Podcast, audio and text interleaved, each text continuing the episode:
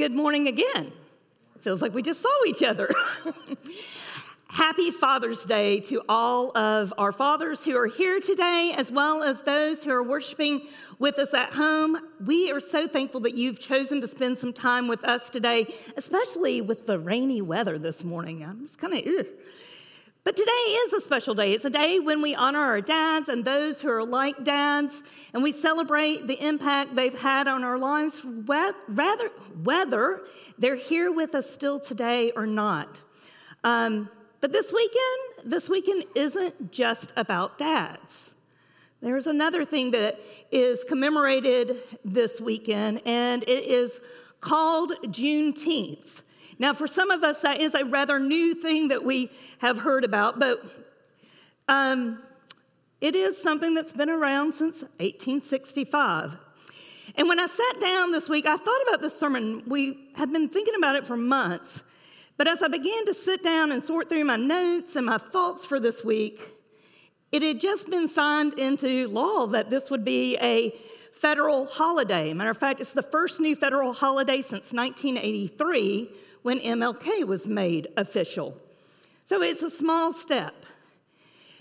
But what I really wanted to tell you about today is the night that I first learned about Juneteenth. Um, and it wasn't really that long ago. It was in October of 2017 while watching an ap- episode of Blackish on TV.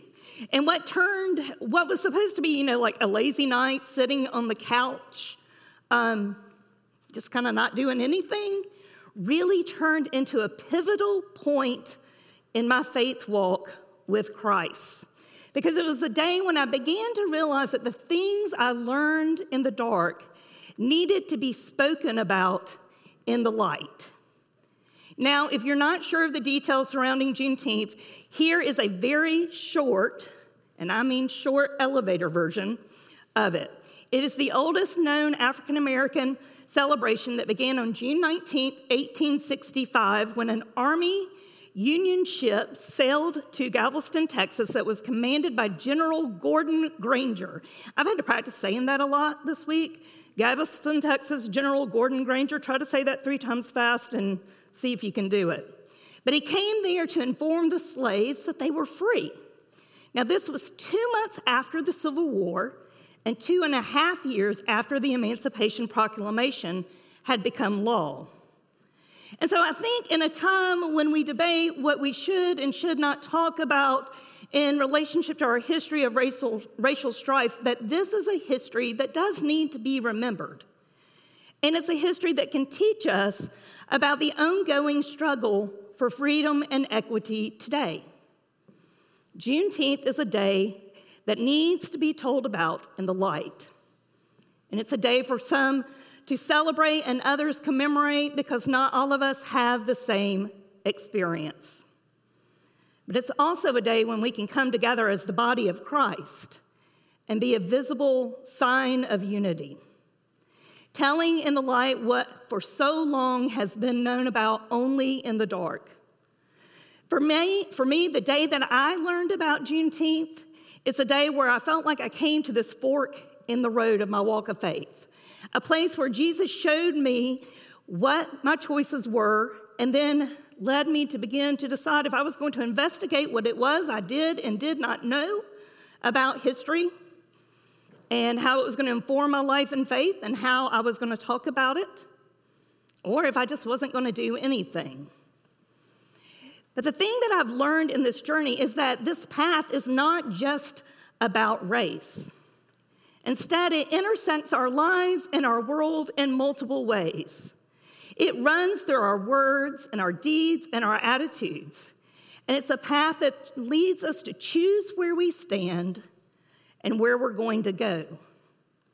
It's also the only path that truly matters because it's the path of the good news of Jesus Christ. And it has the power to shake up our ideas about who Jesus is, what it means to follow him. It can refine our values, and it can reorient us.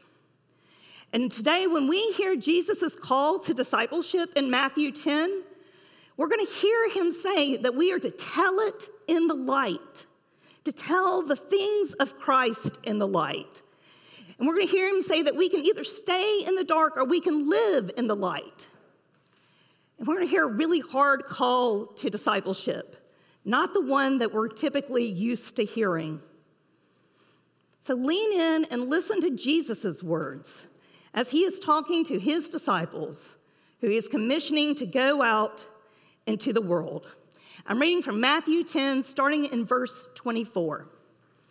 A disciple is not above the teacher, nor a slave above the master. It's enough for the disciple to be like the teacher and the slave like the master. If they've called the master of the house Beelzebul, how much more might they malign those of his household? So have no fear of them, for nothing is covered up that will not be uncovered, and nothing secret that will not be made known. What I say to you in the dark, tell in the light, and what you hear whispered, proclaim from the housetops. Do not fear those who can kill body but cannot kill the soul. Rather, fear him who can destroy both soul and body in hell. Are not two sparrows sold for a penny? Yet not one of them will fall to the ground apart from your Father. And even the hairs on your head are all counted.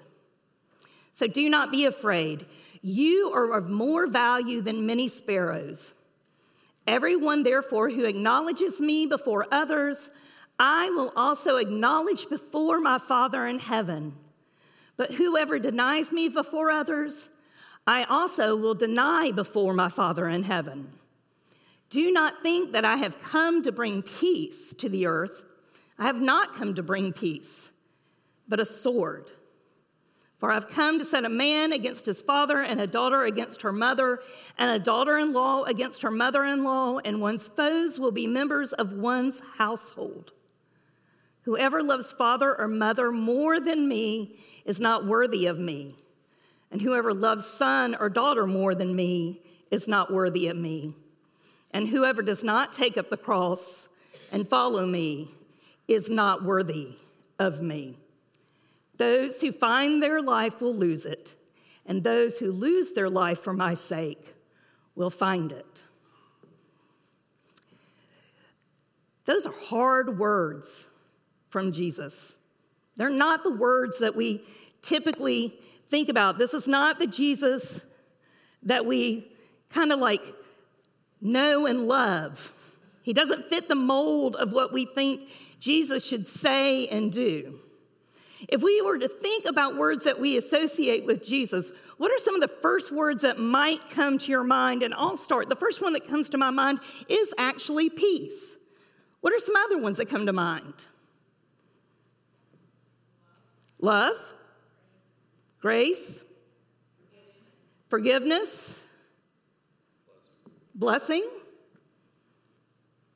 I bet swords and division did not make your list. I'm going to bet those words not come into your mind at any point. Yet here we have Jesus saying, That's what I've come to do. And the world that he describes that's so full of threats, it seems kind of disconnected from the safe world that we inhabit. But let's be honest, we love the dazzling Jesus who is more like us than we want to admit. We like a Jesus who is like a lucky charm or an untouchable icon that will protect us from harm and betrayal and division. We like to think that Jesus is going to lead us along the easy paths of life. But that's not the Jesus we get here. No, this Jesus is gritty and challenging, as well as loving and compassionate. And when he first said these words, he was talking, as I said, to his disciples. He was preparing them to go out into the world to share the good news. He's talking to faithful people who are seeking to live into their faith while facing conflict, discouragement, and perhaps even threats, all because of the gospel. I mean, that's what he tells them. And so maybe we like to think that maybe these words were just for them. But in all honesty, they're not just for them. They're for us because we, as followers of Christ, claim that we are disciples of Christ. These are words that can call us from where we are or any place that we have ever been, and they can lead us. They can lead us out of darkness and send us to tell the truth of Jesus in the light, even when it maybe doesn't feel good. They send us up from the depths to proclaim his love from the housetops, from the heights. These are words that bring about true peace, but not peace that we think about in the traditional sense, but maybe peace that feels more like a sword. A sword that is cutting through our loyalties, our complacent living, and our easy compromise. They may lead us to think about what it means to follow Jesus and if we're really willing to do it. That's what happened for me on the night of 2017. And I imagine we all can have some sort of experience that we could talk about where we felt like Jesus was calling us to hear, know, and act in some new and different way. A time when Jesus shook us up. Now, when I began deep diving into this history of Juneteenth and learning more about it, I had to do it within the context of who Jesus is and how he lived his life. That meant I had to read history alongside scripture. And I'm going to be honest, sometimes that was not so easy because what I found is that the two things didn't always match up the way that I wanted them to. But learning is key. It's the first step that we have to take anytime we seek to understand something in a new way or in the context of our faith. It develops our values and it helps us prioritize what's truly important. You see, disciple means learner. And it's not in the sense that we think of students today where they go into a classroom and somebody tells them something and then typically they kind of regurgitate it and onto a test. Disciple in the time of Jesus, it meant to actively imitate both the life and teaching of the master. It was like being in, a, in an apprenticeship where ultimately the final goal was to be formed into a living copy of the master. So, to follow Jesus, it means to live a life or to pursue a life that is modeled right after Jesus in word and in action. It means we have to pause and we have to learn from him. And we learn, when we learn from him, we learn who he is. And that helps us know how we can be, what we can say, and how we can say it. And if you look there in the scripture, that's what Jesus says is enough. Isn't it enough for the servant to be like the master. It's all that is required. But a lot of times the fi- world finds this difficult. It doesn't tolerate change well. In Scripture, on the other hand, it, it really says the opposite. It teaches us that a life of faith is just that thing, it's a growth and a movement toward a goal to be like Jesus and that we have to be willing to learn new things, not as an end to themselves, but so they can guide our journey. Following Jesus' boundary breaking ways can be messy. But as we grow, we see how compromising our values and beliefs and hopes for the sake of the status quo dims in comparison to the transforming love and grace that Jesus has poured out into the world. Kingdom work is not just about conventional kindness, it's about struggle and sacrifice.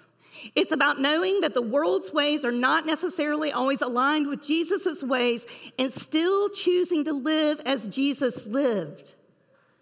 It means that we always choose to live on the side of love. That we don't try and force people to be who we want them to be, but we help them grow and go with Jesus. And that's how people and communities thrive when the love of Christ is told and heard and embraced. When we follow Jesus, we share the truth that we know in the light because Jesus loves us and we love Jesus. We want this experience of love to be the same for all people. But telling things in the light, proclaiming it from the rooftops, that's not easy. Matter of fact, it's scary. Some of us might even say it's terrifying because we really like to stay in our comfort zone. We were just talking about that this morning. How over the past year we've really gotten comfortable in our this is my space and I'm going to stay here. We like that comfort zone and to be pushed out of our comfort zone that it doesn't feel good. But it also refines what we begin to understand as important. It's kind of like when silver is refined. Does anybody know anything about the process of refining silver? If you refine silver, you've got this metal, and it's all about purifying it. And it differs from other processes because other processes seek to change the chemical makeup of the metal. But refining it means that the material will remain exactly the same, it will just be pure. And so, in order to do this, the silversmith has to sit there with the silver and hold it in the fire and watch it continually until he knows that it's ready. And the way that the silversmith knows that it is ready is because he can see his image in the metal, in the silver. When we choose to do as Jesus says, we're refined. We become more and more who God has created us to be. And while the world may push back against us, Jesus is constantly working to transform us so that we are created in God's image, that we are brought back to that perfection. And Jesus tells the disciples here in the scripture, you know, that people are going to be willing to say disparaging things about him. And if they're willing to say disparaging things about Jesus, then they're certainly going to be willing to say disparaging things about those who follow him. And he acknowledges that because of that, it's easy to be fearful, that we may not want to walk in his path. He knows that fear can also lead to a failure of discipleship. And so he points to God as the only one who we are to follow and listen to.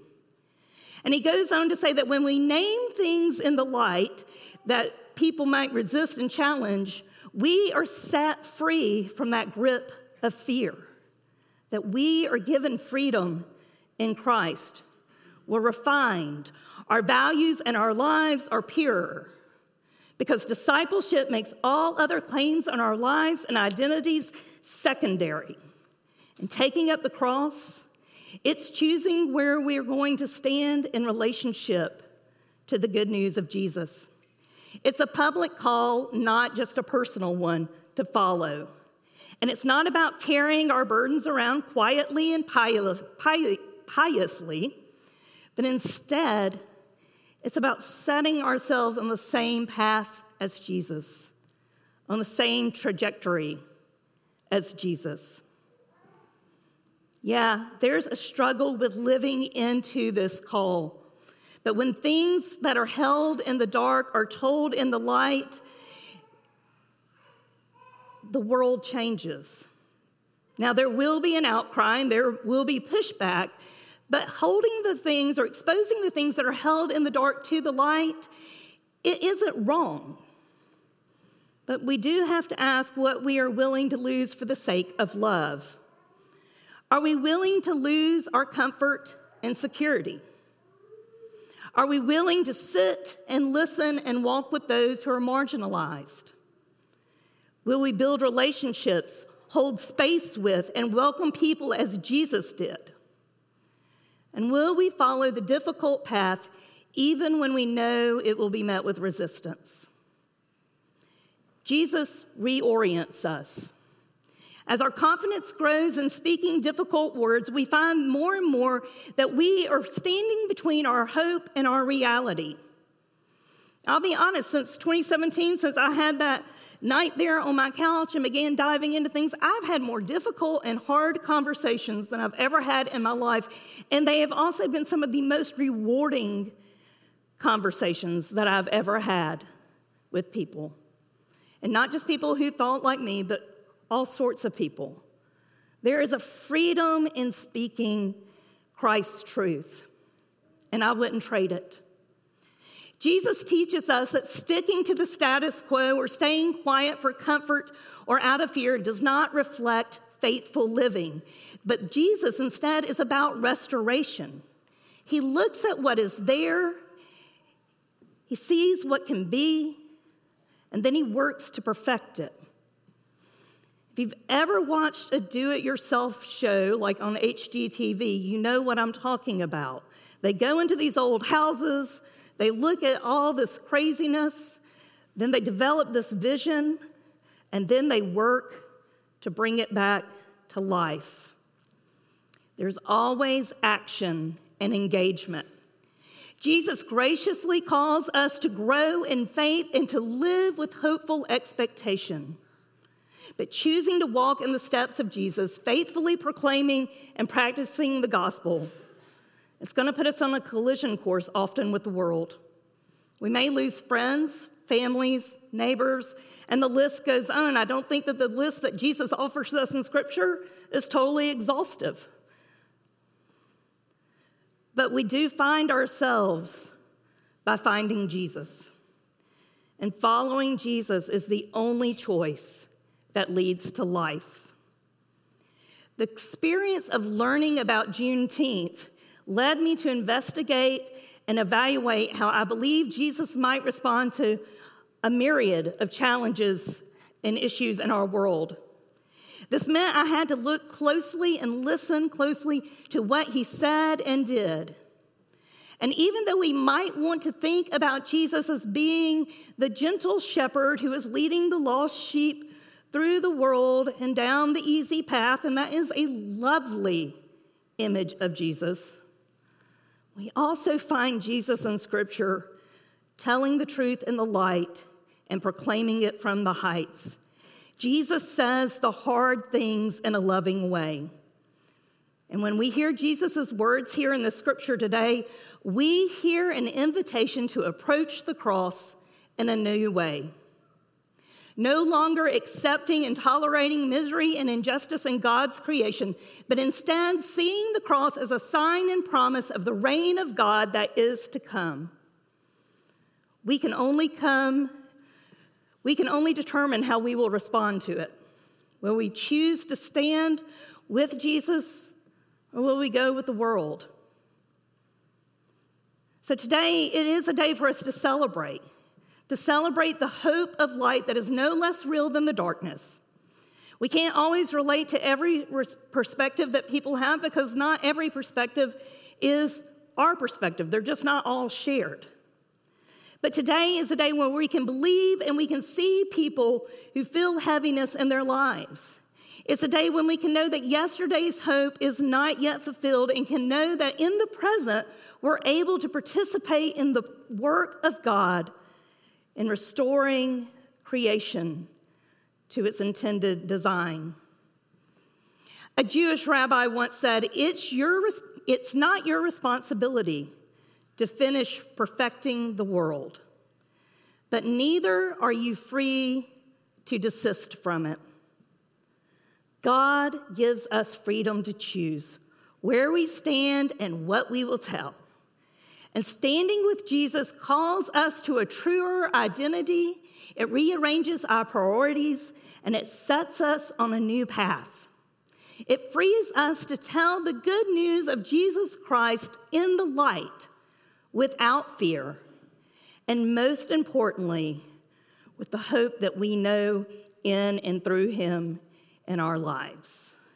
In the name of the Father, and of the Son, and of the Holy Spirit, amen.